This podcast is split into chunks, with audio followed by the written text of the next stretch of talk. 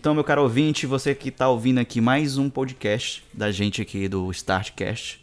A gente vai começar agora uma, umas sessões diferentes dos nossos podcasts, que são entrevista com algumas pessoas que a gente conhece e que estão fazendo algum papel diferente na sociedade, que está tentando inovar de alguma forma e que tem um papo legal também para a gente tocar informações. Hoje eu estou aqui com a Bruna Alencar e ela vai explicar um pouquinho sobre a carreira dela e a gente vai falar sobre também alguns rolês aleatórios que ela tem. E primeiramente queria dizer é, obrigado por estar aqui, Bruna. E vamos começar, né? Vamos começar, vamos começar. Oi, eu sou Bruna Alencar, eu sou advogada, sou pesquisadora e tenho alguns outros talentos que são muito difíceis de ser expressos aqui, não é? Porque são muitos, eu cozinho. Tem todo um, um, um leque profissional Sim, que tá, sim. tá fora do currículo Lattes. Sim, exato. Aí vocês vão ter que marcar uma- um horário pessoalmente. Ai, tô muito feliz de estar aqui. Muito obrigada, Ítalo, pelo convite. Até porque é um, é um encontro que tava pra acontecer há um tempão, né? É, já tava marcando, falando pela internet, mas a gente nunca tinha chegado em fato a fazer o evento, né? E acontecer. Então, acho que também cabe, como a gente estava tratando antes, é, vamos contextualizar que a gente não se conhece de uma relação, ah, não sei o que, internet, últimos tempos, não, que a gente se conhece faz É. tempo, pra caramba. Inclu- inclusive, a Bruna foi convidada para participar do Start, né? Mas que por motivos de logística não deu certo, né? Foi, foi. Na época. No dia eu tinha uma, uma prova importante, depois ia dar uma outra palestra e não deu. E fiquei, ia ficar sem internet. E eventualmente. Ah, as coisas sempre convergem, né? Acho que é um dos pontos também da. Sim. E é uma coisa muito louca. Porque, enfim, eu tenho inúmeras hab- habilidades e ao longo da vida eu sempre escutei muito. é, você tem que parar de fazer tanta coisa. Você tem que parar de ter tantos interesses por coisas que não são da sua área. Você não vai pra frente se você ficar lendo literatura. Porque quando eu estava na faculdade de direito, as pessoas me diziam que eu tinha que ler estritamente que fosse jurídico. E eu falei, bom, se eu tiver, se, é, se na vida eu tiver que fazer apenas o estritamente necessário, eu não vou querer, sabe? Isso vai me desmotivar, isso vai me deixar uma pessoa extremamente frustrada. E acho que quando a gente pisa no mundo, a gente tem que aprender a determinar, bom, esse sou eu e eu não tô a, a fim de me mutilar para ser o que as pessoas determinam que eu deva ser, ou então para seguir é, seguir um molde de profissional bem-sucedido disso daquilo.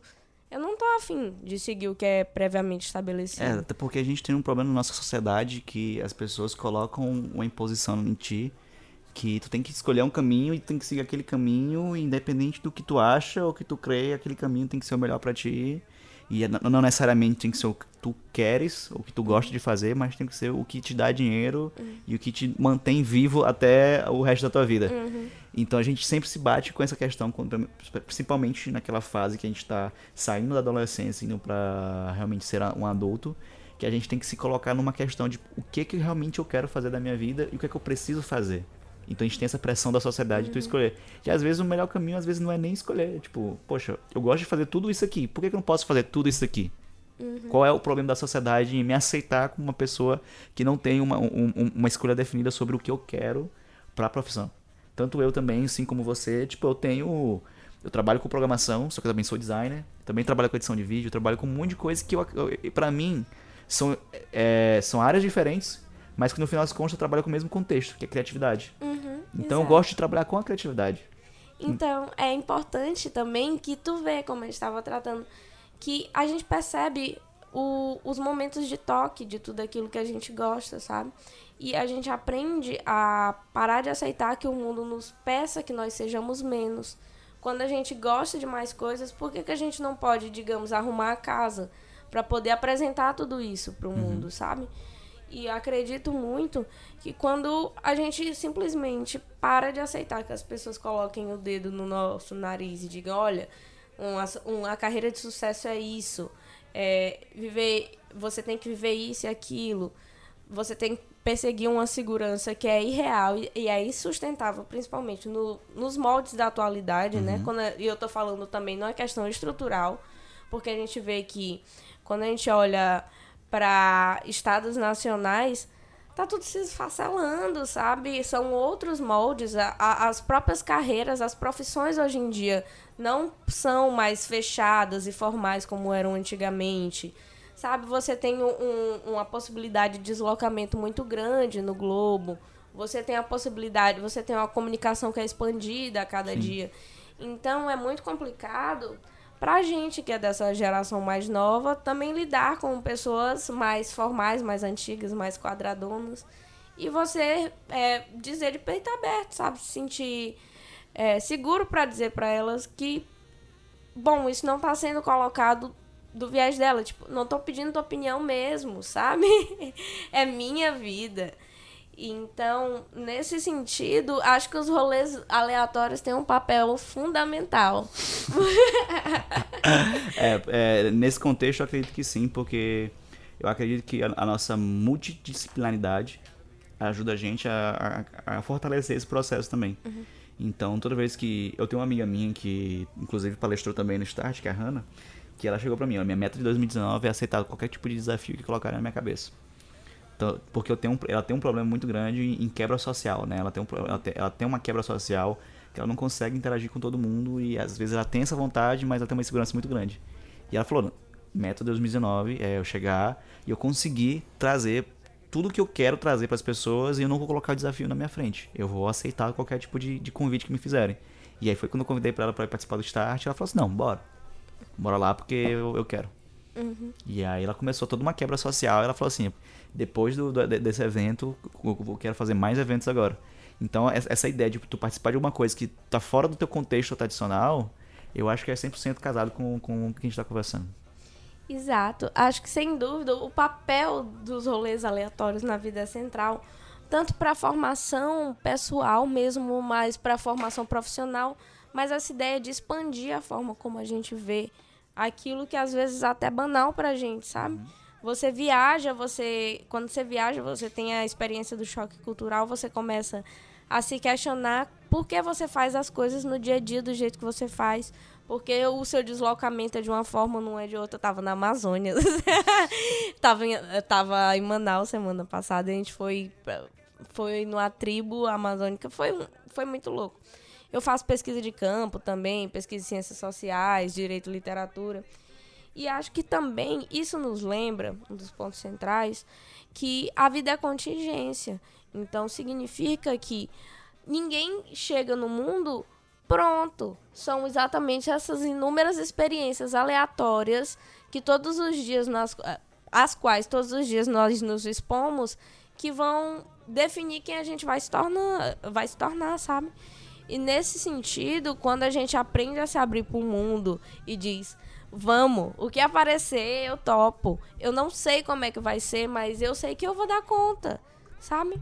Porque acho que também um dos grandes problemas é que, principalmente para quem é criado em bases familiares tradicionais, fora a, a sociedade também, mas a gente está sempre criado para procurar segurança, sabe? Só que essa segurança é irreal, se você parar para pensar.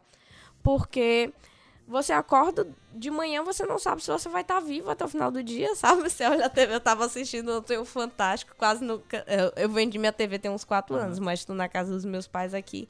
Aí fui assistir o Fantástico. Em 30 minutos eles colocaram uma doença que matava a pessoa ao longo de um dia. Aí eu falei, velho, é isso, né? Tá foda viver. É, tá foda viver. Então, todos os dias, se a gente se apega a uma rotina que simplesmente vai engessar a gente, a gente se deixa de a gente deixa de se tornar uma multiplicidade de pessoas que a gente poderia se tornar e que a gente gostaria de se tornar, sabe? Então, quando a gente diz sim para alguma coisa, a gente está dizendo que a gente não sabe como é que vai ser o caminho, mas que a gente vai chegar lá, independente do que seja, até chegar lá, independente do que vai acontecer. E a gente tem que aceitar também que nós não estamos prontos, porque nós nunca vamos estar prontos estar prontos. Então a gente para de esperar um eu ideal, sabe? A gente para de procurar condições ideais na vida porque a gente vai fazer o que tiver que ser feito com as condições que a gente tem, sabe? E Mas realmente os rolês aleatórios na minha vida foram uma questão determinante. Porque desde cedo eu aprendi a dizer, ah, vou pra aula em Salvador. Quando eu vi, eu fui parar em Recife, sabe? e é isso, a gente tem que saber se organizar no meio disso tudo. Até para quem é, para quem tem uma carreira, quem leva a, a vida assim, numa produção independente tem que saber, tem responsabilidade, porque as contas no final do mês têm que ser pagas, não é, não é tudo um, um mar de rosas. Mas a gente assume, entendeu? A gente assume até esses ônus e eventualmente dá certo. Às vezes não dá certo, às vezes dá certo, mas até quando não dá certo, dá certo. Sabe? Porque faz parte, às vezes, também não dá certo e a gente se quebrar, sabe?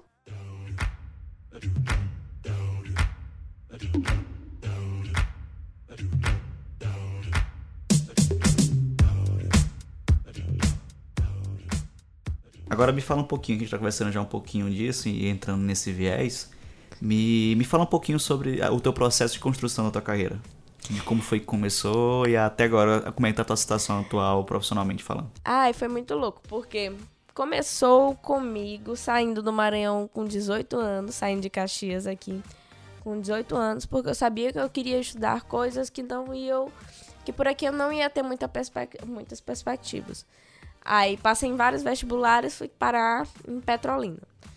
E aí tava na metade do curso de direito, sendo que eu passei por várias questões antes, ah, faço direito, não faço direito, gosto de tantas outras áreas, estudo outras áreas. Acho que um dos pontos centrais quando a gente fala de carreira e produção independente, até a formação do profissional na atualidade, é você saber que não existe a ideia de fazer o estritamente necessário.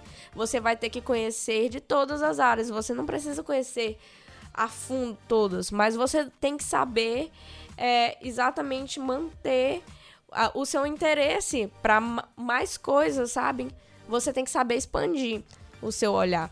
E aí eu queria fazer inúmeros vestibulares, blá blá blá. Acabei no direito, mas nunca deixei de estudar sociologia, nunca estudei, deixei de estudar psicologia, geografia, que é uma coisa que eu adoro. Sempre continuei estudando. Tava na metade do curso de direito, sempre com meu livro de literatura debaixo do braço. Lembro que eu tava no quinto período, o professor olhou para mim, eu tava com Ana Karenina, do Tolstói, na mesa lendo. E ele bateu no meu livro falou desse jeito: você não vai se criar aqui dentro lendo essas coisas. Ou você para de ler essa literatura, ou você não vai formar.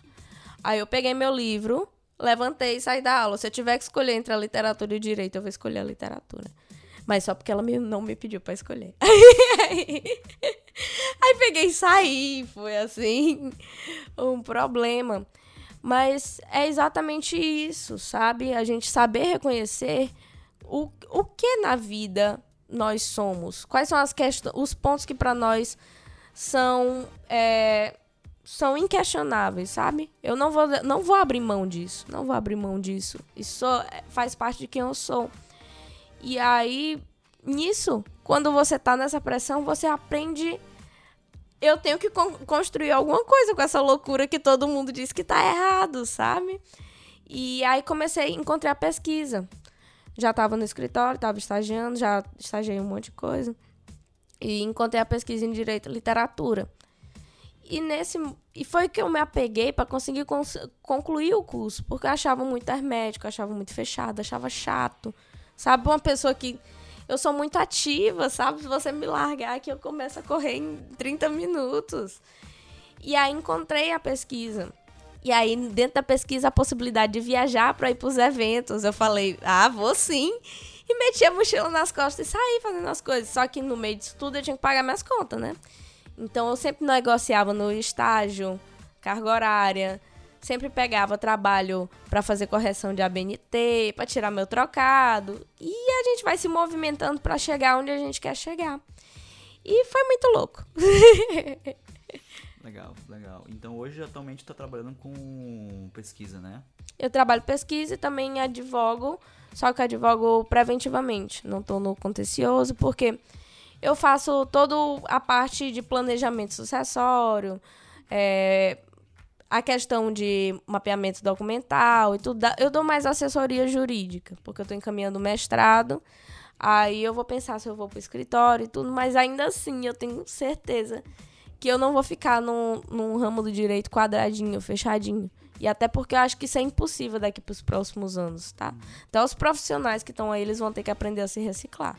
E vão ter que ap aprender que a realidade da prática jurídica vai ser determinada por um mundo que é, é estritamente, hoje em dia, interconectado, né? Ninguém tá mais. Ninguém se exime da tecnologia, nenhum profissional. E como é que foi esse processo que tu criou, que tu descobriu? Que foi essa saída do, do, do modelo tradicional e tu falar, ah, chegar um momento de falar assim, é isso que eu quero, é isso que eu preciso, eu não quero trabalhar no escritório, eu não quero fazer um processo tradicional, eu quero trabalhar desta forma e dessa, dessa forma vou trabalhar porque é a forma que eu gosto. Porque quando eu sempre falo com as pessoas que, tipo assim, a gente tem que encontrar o que a gente gosta e o que a gente ama. Depois que a gente faz isso, a gente tá vivendo o nosso hobby. Então, sim, sim, a gente não tá mais trabalhando, a gente tá vivendo um hobby. E a partir do momento que a gente começa a construir esse processo, a gente tem muito definido o que a gente quer. Uhum. E aí, como foi que tu conseguiu construir esse processo? Tipo assim, é isso que é o hobby que eu encontrei, é isso que eu quero pra minha vida, é isso que eu vou construir. É, eu acho que eu concordo em partes contigo. Mas é porque, enfim, essa paixão, ela é, é o fim de tudo que a gente faz, sabe? A finalidade maior. Mas aconteceu que tava terminando, né? Passei no AB e levei aquele intima do escritório. Ó, oh, quer ficar aqui? Mas ficar aqui tem que ser período integral. Não dá pra você estar tá pulando aqui e ali pra ir pra esses eventos e estar tá se preocupando com essas outras leituras. E eu falei, bom, eu não consigo, sabe? Eu não, eu vou morrer, literalmente morrer no sentido psíquico, eu vou me sentir murchar como pessoa se eu tentar me enquadrar dentro de algo que não me cabe. Então eu vou dar um jeito de, de ir tocando com as coisas que eu gosto.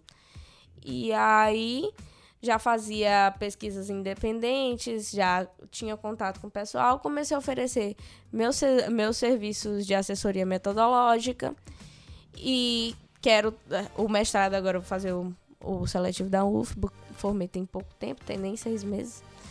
E Nisso deu muito certo, porque eu comecei a ter contato com o pessoal do mestrado, do doutorado, e eu fui para áreas que eu sempre é, gostei de ir, mas eu não tinha é, exatamente interação que me possibilitasse, sabe?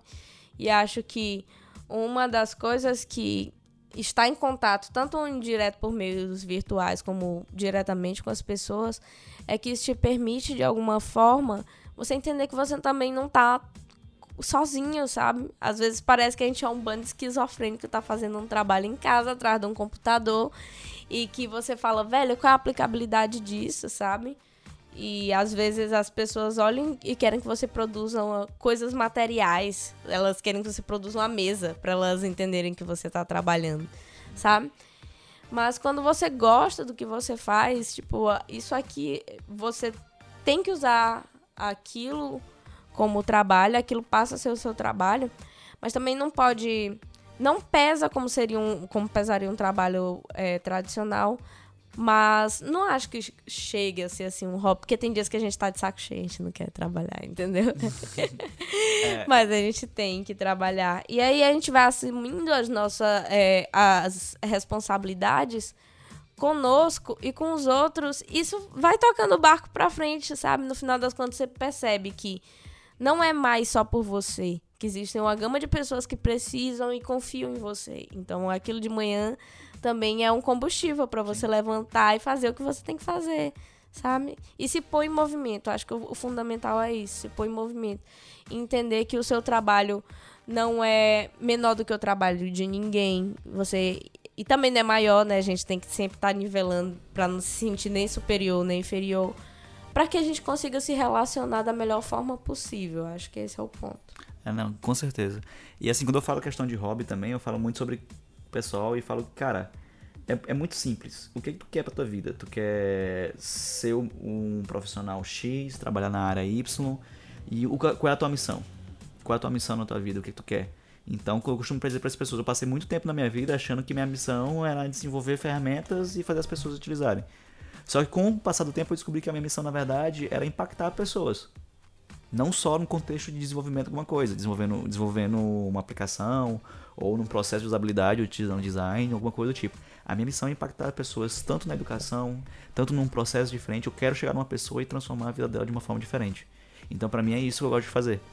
E nisso eu encontro o empreendedorismo, a forma que eu desenvolvo os meus produtos, encontro clientes e provedores para trabalhar.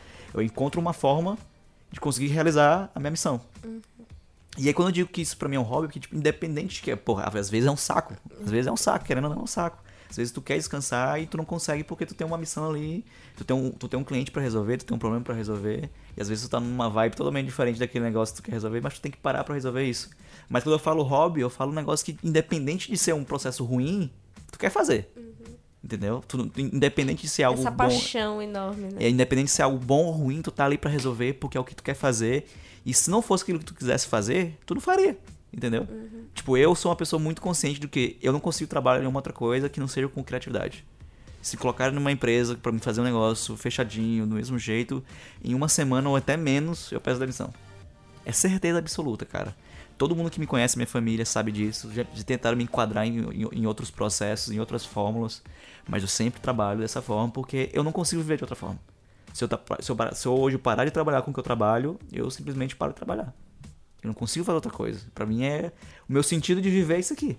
Então, é, quando eu falo sobre, sobre hobby, eu falo que, tipo, ou você encontra o que você ama para fazer e vive 100% aquilo ali, hum. ou então você não vive, cara. Você não tá vivendo, você tá, você tá fingindo que tá vivendo. E aí o cara fala assim: ah, mas não sei como é que vai ser daqui pra frente e tal. Cara, a gente não sabe o que vai acontecer. Eu não sei se daqui pra quando eu morrer, se eu vou ver Deus, se eu vou ver outra coisa. E. No, no, no, utilizando os fatos agora, provavelmente só vou viver uma vez. E eu tenho uma vida para viver, e eu escolho viver a vida de uma outra pessoa, que não é a minha. É. Não tem. Não tem, não tem, não tem o que. É mutilação, é uma mutilação que a gente tem que aprender a não admitir, sabe? A gente tem que aprender a não aceitar que os outros coloquem um dedo na nossa cara e falem. Porque na maioria das coisas, uma coisa que eu também aprendi, assim, que eu, eu sou muito observadora, que as pessoas, quando elas dão é, conselhos pra gente, elas estão dando projeções, sabe? Elas estão projetando na gente o que elas gostariam, sabe? Então, às vezes, na maioria das vezes, tipo, uma das coisas que me chocou quando eu formei, que eu parei a olhar para todo. Passei a olhar para todo mundo é, que eu conheço dentro, que tá dentro de uma profissão e tudo, a maioria das pessoas está extremamente frustrada, sabe? Ela leva, levanta de manhã só porque tem o peso dos boletos, mas elas não gostam, sabe? E eu sou uma pessoa que eu quero manter meu tesão na vida pro resto da, ah, de todos os meus ossos, sabe? Eu gosto dessa possibilidade de acordar de manhã e achar o que eu vou fazer vai me tornar ainda mais vibrante do que eu sou. E eu sempre notei que eu sou uma pessoa extremamente produtiva. Mas eu detesto ser cobrada. Porque eu tenho um senso de responsabilidade muito alto. Então, se a pessoa me disser uma vez que ela quer que eu faça aquilo, não importa como eu vá fazer, sabe? Se eu vou fazer duas, três horas da manhã, se eu vou fazer, fazer em cima de, um, de uma árvore de cabeça para baixo, sabe? Se eu vou fazer no meio da Amazônia, eu tava terminando os trabalhos em Manaus agora, sabe?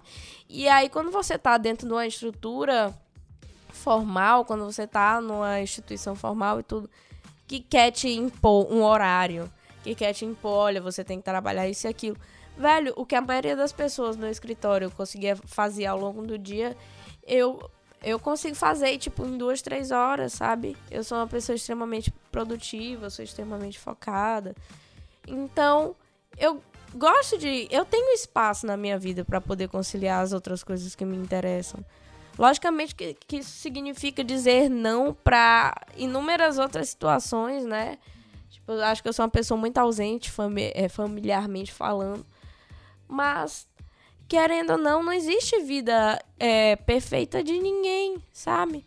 Então não significa também que a gente tá vivendo dentro dos moldes de uma profissão que a gente cria e recria as bases todos os dias. Isso também não significa que a gente é melhor do que ninguém sabe? A gente tá significa só que a gente tá lutando para viver da forma que para nós faz sentido, sabe? Então é isso, sabe? E também um ponto importante é saber expressar isso de forma efetiva, de forma clara, para as pessoas com as quais a gente convive. Porque a cobrança eventualmente vai vir, sabe?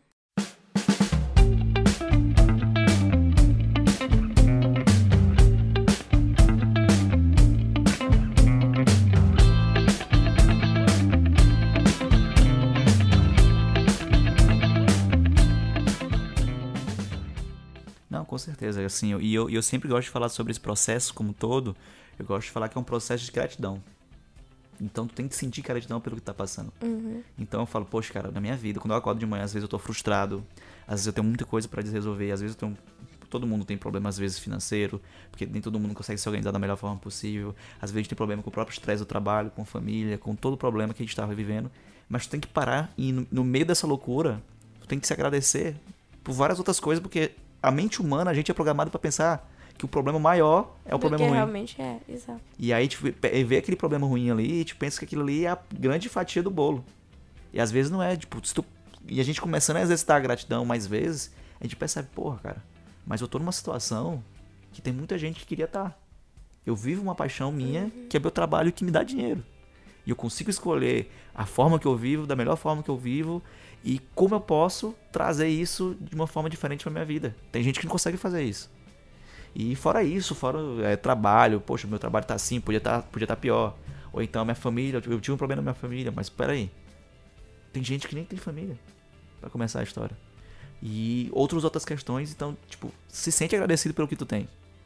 E começa a trabalhar isso mais vezes, porque a gratidão é uma coisa muito louca. Depois que tu começa a exercitar ela e começa a exercitar elas, tu começa a ver a tua vida totalmente diferente. Então tu tem, um, tu tem mais motivação pra trabalhar, porque tu sabe que aquilo ali é um processo de construção.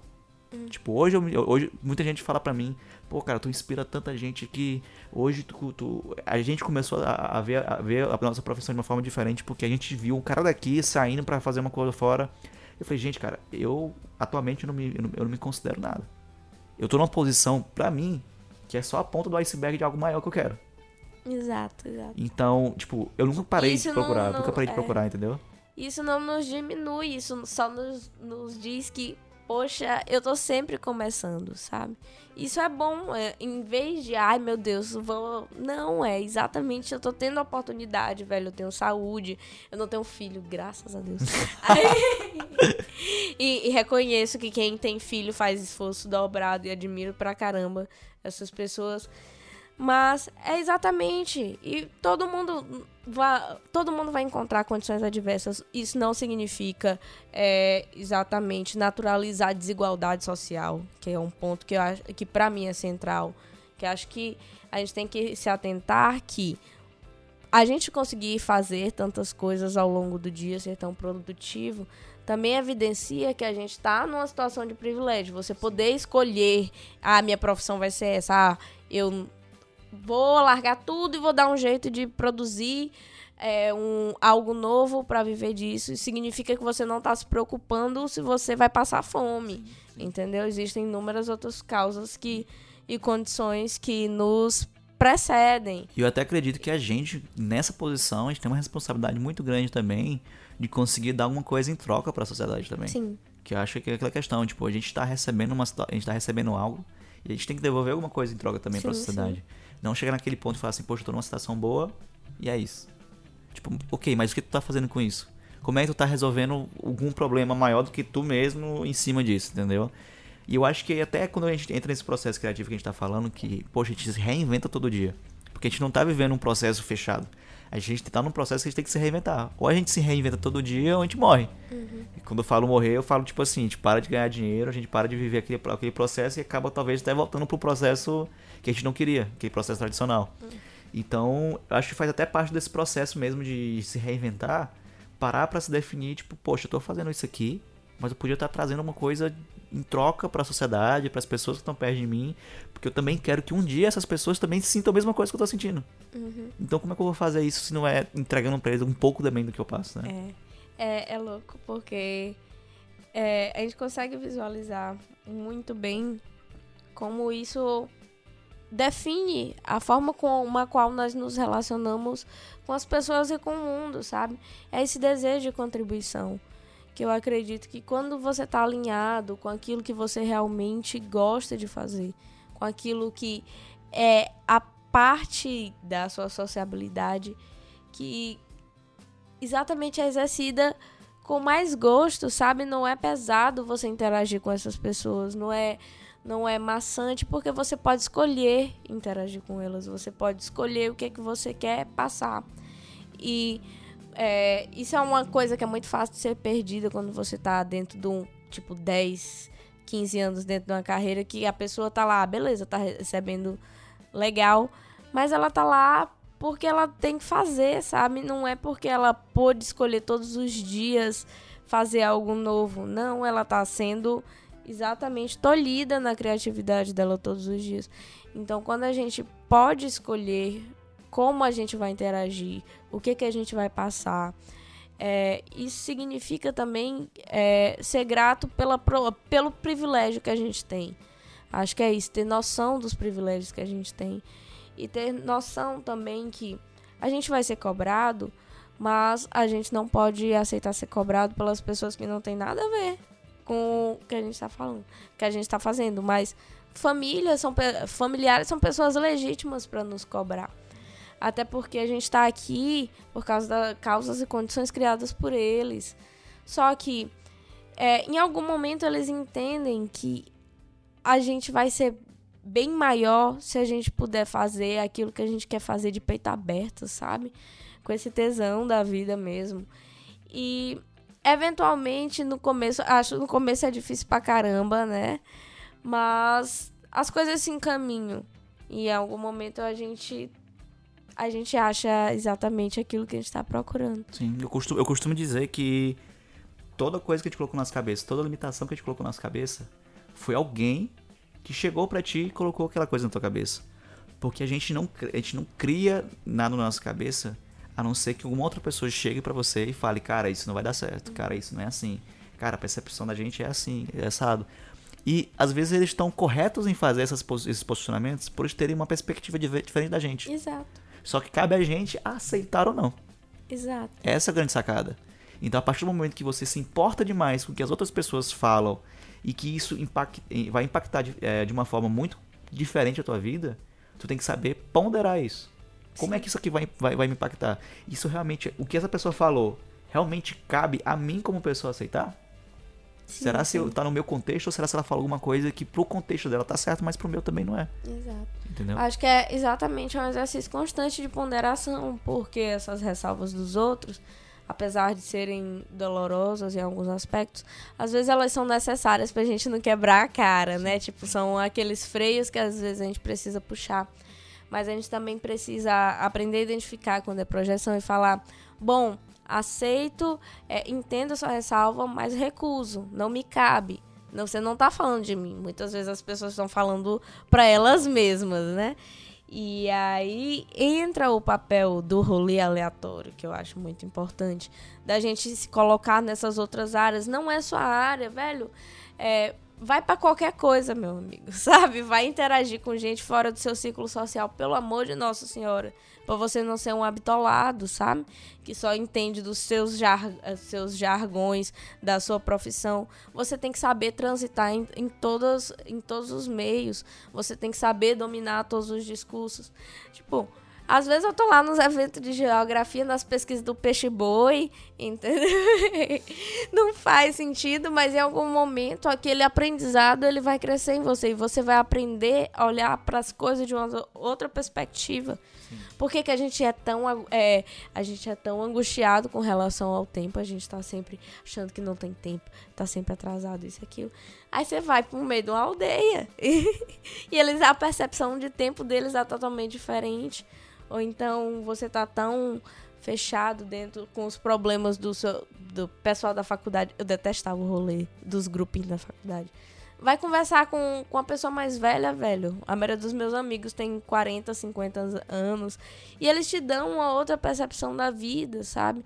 No sentido de. É, não existem escolhas certas, existem as suas escolhas e você vai ter que arcar com a, as consequências delas, sejam elas quais forem. Então, você não vai poder culpar ninguém no final das contas. Então, essa autorresponsabilidade também. Até para você escolher o que, que você quer fazer e onde você quer se colocar. Sim, exato. Eu concordo 100% com isso e acredito que essa é a melhor forma de a gente se construir tanto profissionalmente quanto pessoalmente. Tá, e a gente já tá quase. A gente passou de meia hora, só pra deixar bem claro, a gente passou de meia hora. E, Bruna, me fala alguma, uma, algumas dicas e alguns conselhos para quem tá ouvindo a gente aqui. Para quem tá passando por esse processo de construção, que ainda não se definiu como pessoa, tanto no profissional quanto no pessoal. o que que tu acha que é o melhor caminho para a pessoa seguir ou então algumas dicas durante esse percurso o que, que ela pode fazer? Bom, eu não acho que exista melhor caminho para ninguém, que eu possa definir melhor caminho para ninguém. Eu acho que exatamente o central é desenvolver seu autoconhecimento. Para você parar de pegar as dicas dos outros, porque as dicas dos outros são dos outros. Você tem que tudo que você for utilizar na sua carreira, para a formação pessoal, você vai ter que construir do zero, literalmente do zero. Você vai pegar muita bagagem que está no mundo. Você vai ler livros, você vai escutar músicas, você vai escutar podcasts, inúmeras outras coisas. Mas você tem que ressignificar aquilo no sentido de falar, bom, aprendi coisa tal com fulano, mas dentro do meu contexto e dentro de quem eu sou, eu vou utilizar isso assim. Eu não vou reproduzir. Eu não vou ser um mero reprodutor. Eu vou criar. É essa a ideia do criar. É você passar, você conseguir deglutir as coisas. Então, nesse sentido, leia muita literatura. Acho assim que é um dos ganchos centrais. E não é literatura assim, pão com ovos, não, entendeu? É literatura boa. Leia Tolstói, leia Dickens, leia os caras que são foda. Sabe? Não são os caras que são foda de agora, não, porque tem muita mar marketing no meio das coisas, que muitas vezes as pessoas são menos do que elas se pintam. Mas leia os, os caras que são foda ao longo da história, sabe? Tem gente que você vê que são leituras atemporais. Então, isso significa, se essa pessoa conseguiu se o que ela produziu conseguiu passar por eras, então essa pessoa exatamente tem ideias extraordinárias que podem me fazer oxigenar a minha visão de mundo. E no meio disso, é, tente é, exatamente ter a maior. A maior a, uma, uma, uma base plural, sabe? Tipo, saia do, dos meios fechados, não interage estritamente dentro do meio, mesmo grupo, saiba transitar entre os grupos, porque você exatamente vai se formar na diferença, sabe? Você não se forma na igualdade. Se você tá só procurando pessoas iguais a, a você é, e que corroborem o que você quer ser, isso e aquilo, você tem que dar a cara a bater, sabe? Você tem que exatamente sentir esse desconforto no contato com o outro, você tem que ter choques culturais. E vai pro mundo e para de ter medo do mundo. Quando você tiver que apanhar, você vai apanhar. E pronto, é isso. então, gente, a gente vai ficando aqui com essa edição aqui do Startcast. Não esqueça de seguir a gente nas redes sociais, a gente está no Instagram, a gente tem nosso canal no YouTube também, e a gente está aqui no Spotify, no Apple Podcasts e também no Google Podcasts. Então, se você precisar saber de mais informações, siga aí no Instagram Evento Start Summit e também no Spotify como Startcast e nas outras plataformas também como Startcast. É, Bruno, tu quer deixar alguma rede social para o pessoal te seguir? Hum, é. Pera, calma. É, vocês podem me seguir no arroba Sorria Metodologia no Instagram. E eventualmente você pode mandar a solicitação se você for uma pessoa é, é, alinhadinha, assim, que não vai me secar, porque eu, eu sou muito gostosa, perdão, pessoal. não vai me secar e seja educada, seja polida e interessada, sabe? Eu tô no arroba Bruna Alencarce. E por aí. Então é isso aí, gente. Vamos Leiam meus artigos, aqui. procuram Bruna Alencar Carvalho. Pronto, entra no, nos artigos aí, Google, Google Artigos tem Google, Google Scholar, ou no Cielo, ou na, nas plataformas. O pessoal da pesquisa sabe o que, que eu tô falando. Pronto, o pessoal da plataforma aí sabe é que, o que ela tá falando. Então, até mais. Valeu. Até a próxima.